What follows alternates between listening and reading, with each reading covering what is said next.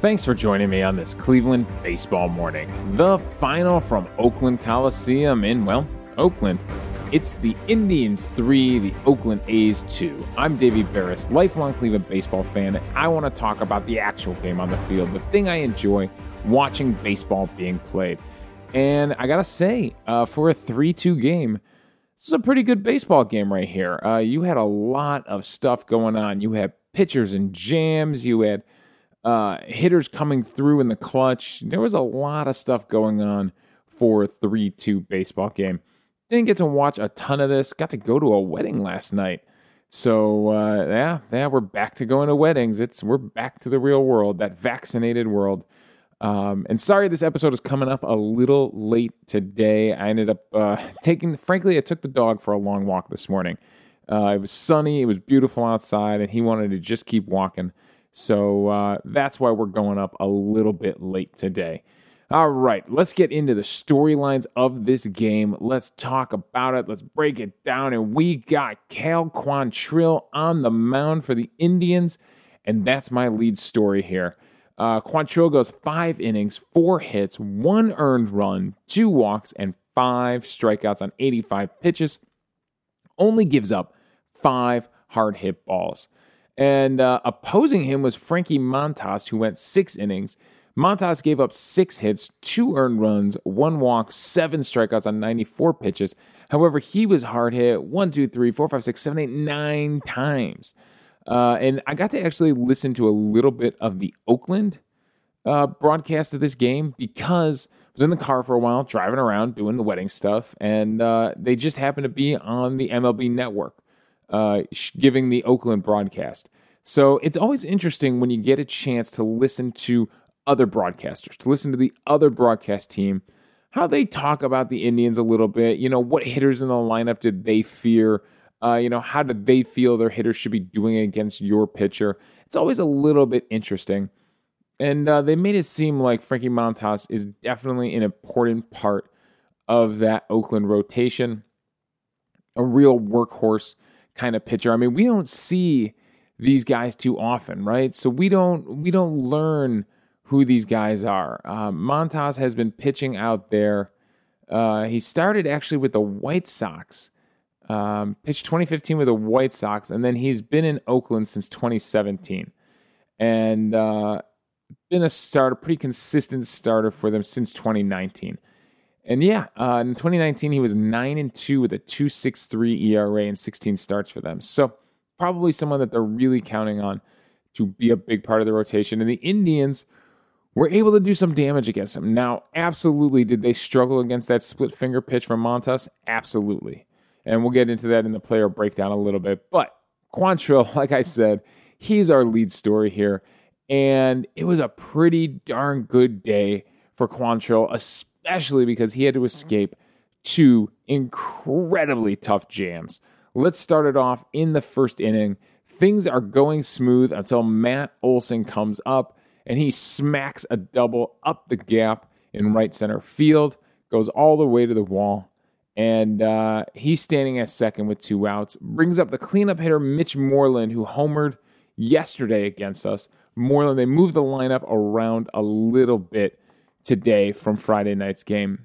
And uh, Moreland delivers with a double down the right field line, 108.7 mile per hour exit velocity, brings in Olson easily to score.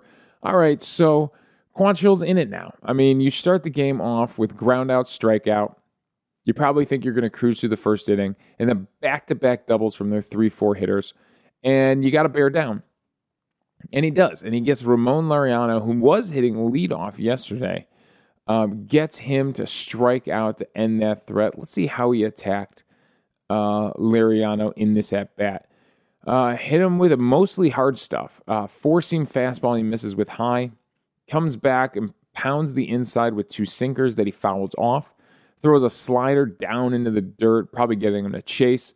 And then comes back and paints with the sinker on the outside edge, paints it for a called strike three to get out of it. So that's big, gets out of his first jam. So a few more guys get on base here and there, but it really takes us up to the fifth inning. And the fifth inning is where things get crazy. After a single and two hit by pitches, uh, to guys at you know the bottom of the line. This is turning the lineup over. This is eight nine one turning over the lineup. Elvis Andrus comes up now with the bases loaded. Elvis Andrus, the Indians, you know, nemesis, the guy who just pounds the Indians pitching for his entire career. We just talked about it yesterday. He ends up smoking one. I mean, you, you got to give him credit. He smoked 103 mile per hour exit velocity, 440 expected batting average, except this was right at Jose Ramirez. Right at him, and he is able to fire home quickly. They get the force out at home, and then Hedges turns, fires the first, gets the force out there. Double play to get out of it. That is freaking huge. Absolutely freaking huge to get a double play, a home to first double play with the bases loaded. I mean, you talk about really being up against the ropes. You talk about really, really being in a bad situation. Bases loaded, nobody out, and Quantrill is able to deliver the ground ball. Let's see what pitch he threw him. Let's go to the at bat and uh, see what pitch Quantrill used to get that, you know, the first ground ball, the first double play, because he does load the bases up here in a second again. So he starts him off with a sinker in that he fouled off, and then a slider. Actually came high and tight with a slider and gets him to ground in double play. I, I would not have expected that. I would have guessed the sinker, but I would have been wrong. So yeah, it's the slider that gets the double play. So the next batter is Matt Olson, and uh, smartly with a base open, he walks Matt Olson on five pitches. Pretty clear here that they are pitching around Matt Olson. Um, the one that was a called strike was ooh, barely even in the strike zone. Uh, that was a basically a hey, if you want to wail at any of these pitches, I'm going to throw everything outside. Not going to give you a chance. So they load the bases up again, create a force again at every position, and then it's Mitch Moreland's time, and he attacks him high and outside. Misses with a sinker wide, throws another sinker on the outside edge at the letters that he fouls off forcing fastball high and throws him a slider high. Man, using the slider up high, uh, you you are asking for some trouble there sometimes. Though that is going to get hit out eventually.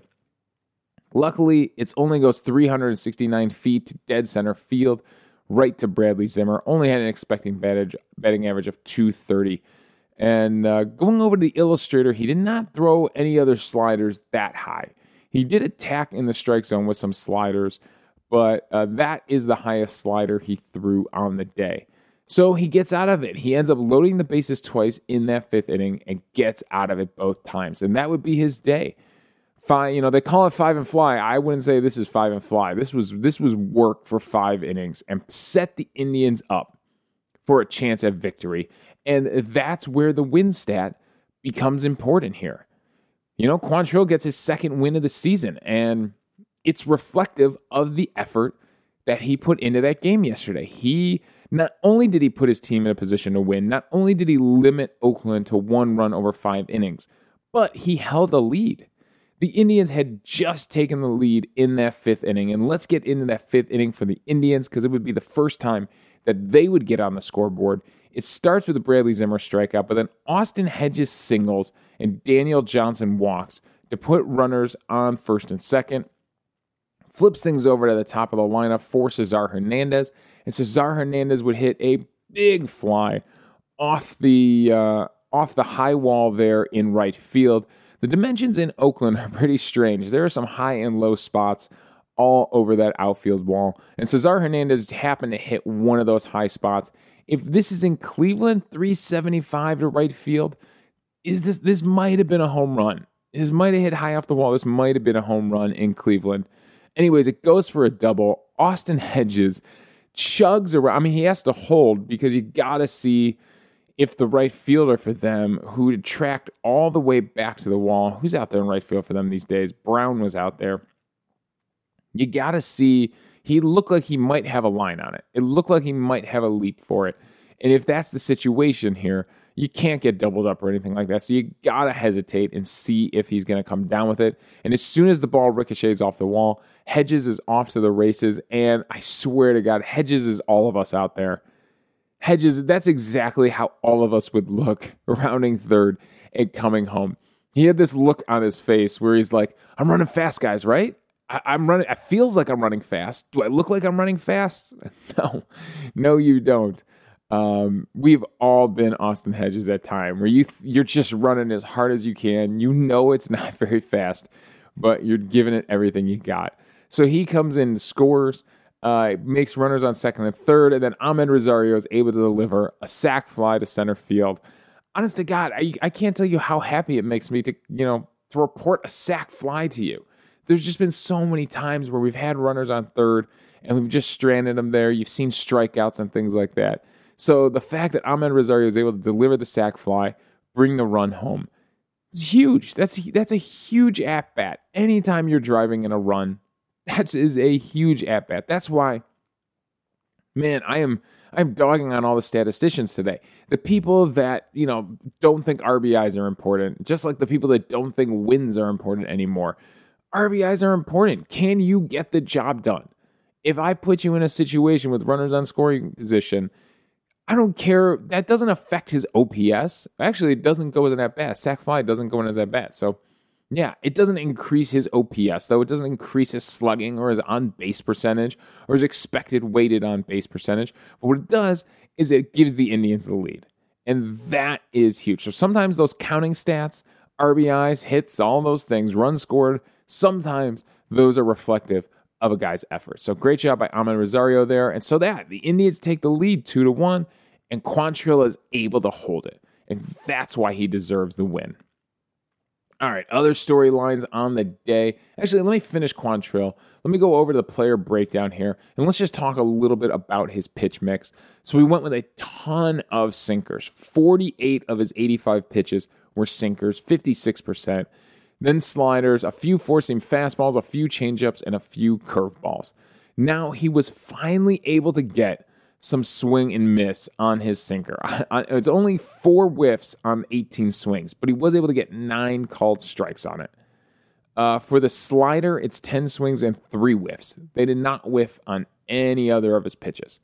They were eight fouled. They did foul off nine of those sinkers, though. So if you combine that with the four whiffs, it's not looking so bad. They only put five sinkers in play with an average exit velocity of 69 miles per hour. That's the average. The max was only 89.2. They did not hit one sinker over 90 miles per hour. Now, if you go back to his last start against Kansas City, remember we he he really laid off the sinker in that start. He only threw it 16 times, got no swing and miss on that one. Uh, the average exit velocity that day was 94. Remember, he was trying the four seam fastball against Kansas City. And now 15 swings, there were zero whiffs on that four seam fastball. And uh, we said that's probably a pitch he may not want to rely on. And he clearly didn't here. He only threw it nine times.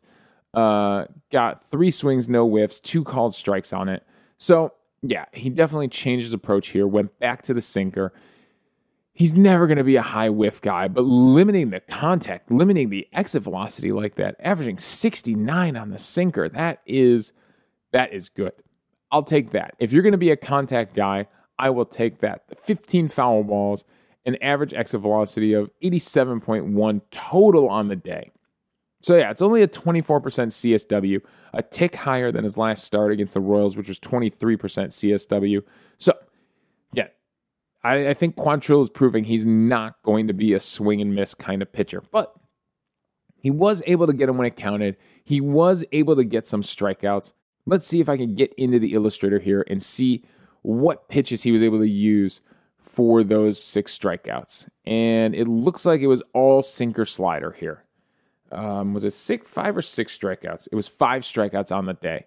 And he's got one slider that was away to Mitch Moreland He's got another slider that he challenged Tony Kemp with, and then he's got a bunch of sinkers on the right edge of the plate, pounding the right edge of the plate with those sinkers. Uh, let's see, one called strike here to Elvis Andrus, one called strike here to Ramon Laureano. That was the one in the first, and another called strike to Matt Chapman. So three called strikes, four strikeouts on that sinker. That's pretty good. That's pretty good from Quantrill. It is it doesn't go as a quality start as far as baseball is concerned because that's six innings, three runs or less. But I got to say, it was a pretty quality outing from Cal Quantrill. All right, digging into the rest of the bullpen here. Sandlin, Bryan Shaw, Emmanuel Clase, and James Karinchak, I would say the big four for the Indians out of the bullpen, and they were pretty freaking good. Sandlin does give up a hit, but two big strikeouts in his inning, and he looked pretty dominant.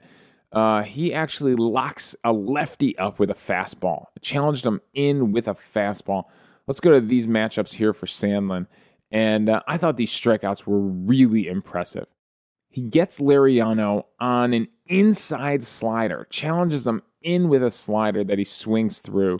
And then uh, three batters later, Tony Kemp's up and just challenges him with the hard stuff right down the middle. That hard sinker at 93.6.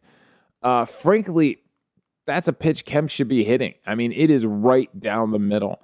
And uh, for a side arming righty to come in and attack a lefty hitter like that, uh, it's pretty gutsy from Sandlin and pretty impressive that he's able to come in on Kemp and get him to strike out like that. Now, you know, Kemp is no Babe Ruth, but I mean, come on, he's still it's still a left-handed hitter that he's challenging there with the hard stuff, and you don't see that from the right-handed side armors too often. All right, moving on with the rest of the bullpen here. Bryan Shaw goes a clean inning in the seventh with a strikeout.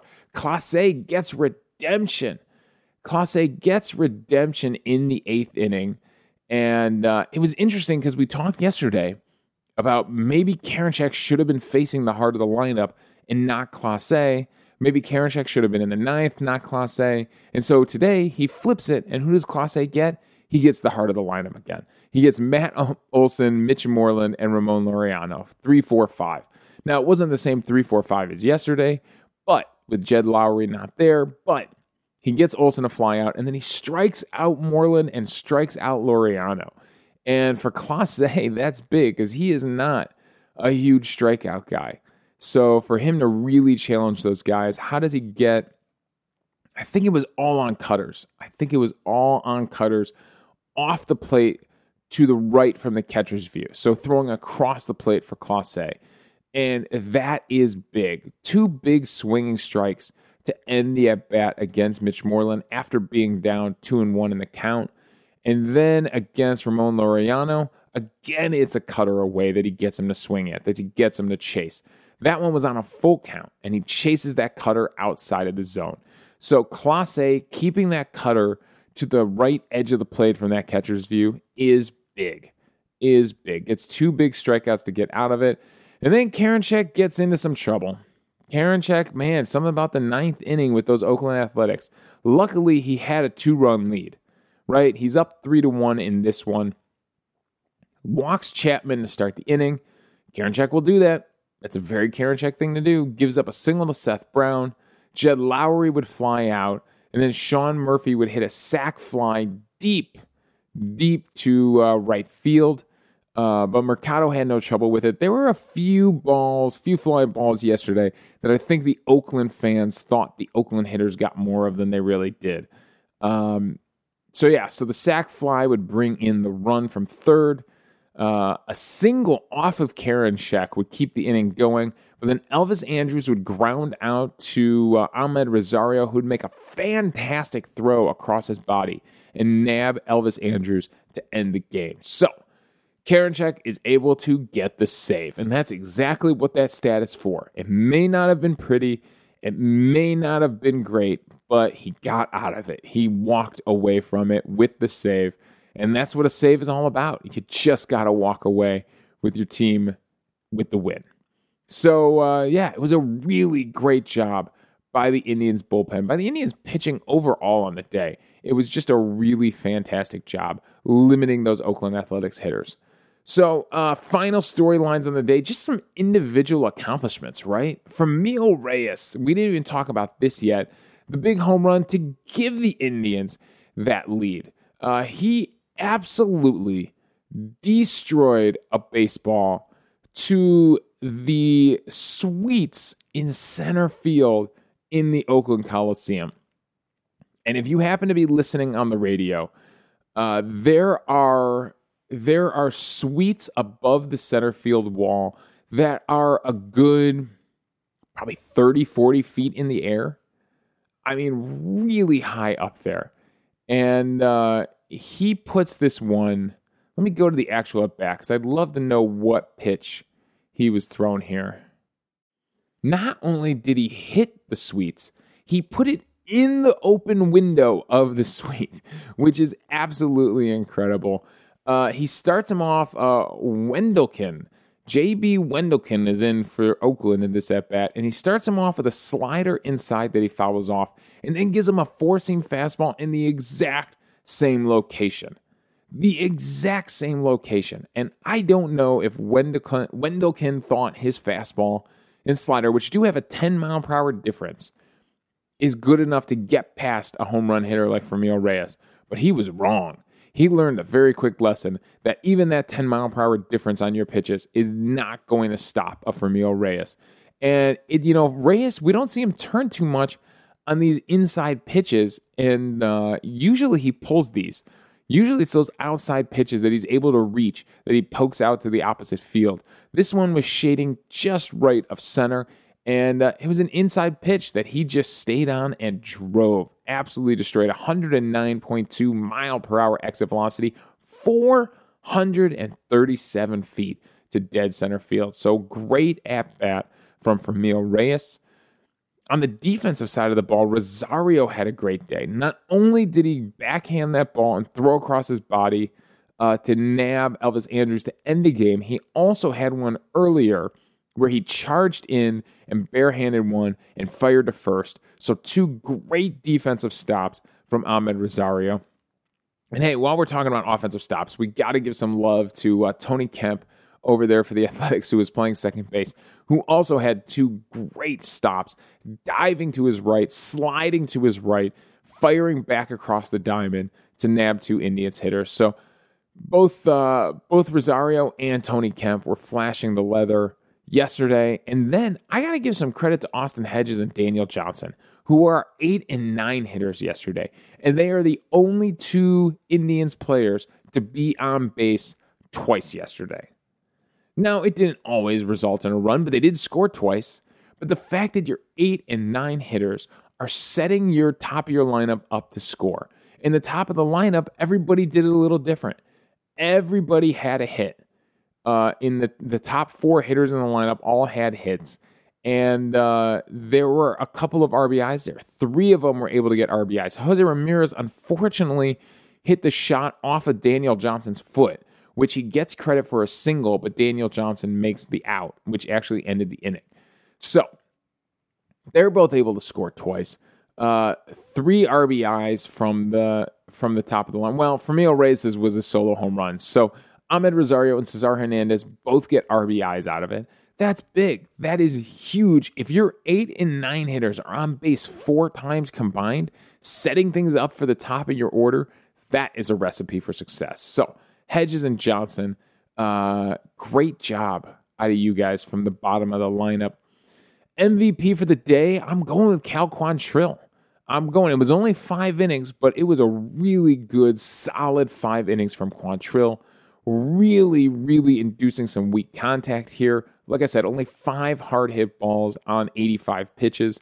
He's not a strikeout machine, he, but he does get five strikeouts. So it's a pretty good day for Quantrill, and it makes him two and two on the season. So another win under his belt. All right. That's all my thoughts on this one. Uh, it was a pretty simple, straightforward game, but a lot of fun. There was a lot of stuff going on in some of those innings there. Uh, we've got the finale today at 4 o'clock. It's Plesac going against Bassitt. And you know what the Indians have done? They've set themselves up for a chance to win the series. And that's what we got to focus on right now, especially in this really tough stretch of the schedule. Can we just win? We don't have to worry about the whole road trip. We don't have to worry about the rest of the month. Just this series. Can you go out and win this series in Oakland? So, we've got arguably our most accomplished, our best starting pitcher on the mound that's left in the rotation on the mound today. Can he deliver? This is big for Plesac. Can he deliver this win? Can he deliver this series win? I mean, if Plesac wants to be an ace one day, and you know Plesac wants to be an ace one day of a staff, you got to deliver some series wins here. So this is a big start for him and uh, it'll be fun to watch today. So, there you go. That's all my thoughts. Thanks for joining me on this Cleveland baseball morning. You can follow me on Twitter at Davey Berris. You can email the show at clevelandbaseballmornings at gmail.com. Let me know your thoughts on the game and we'll discuss them on the show. Also, I'm hosting this podcast on Anchor, so if you go to anchor.fm forward slash Cleveland Baseball Mornings, you can leave a voicemail for the show. We'll play them back on the air, respond to your thoughts, and we'll have a fun conversation amongst the fans about baseball. So thanks again for joining me on this Cleveland Baseball Morning.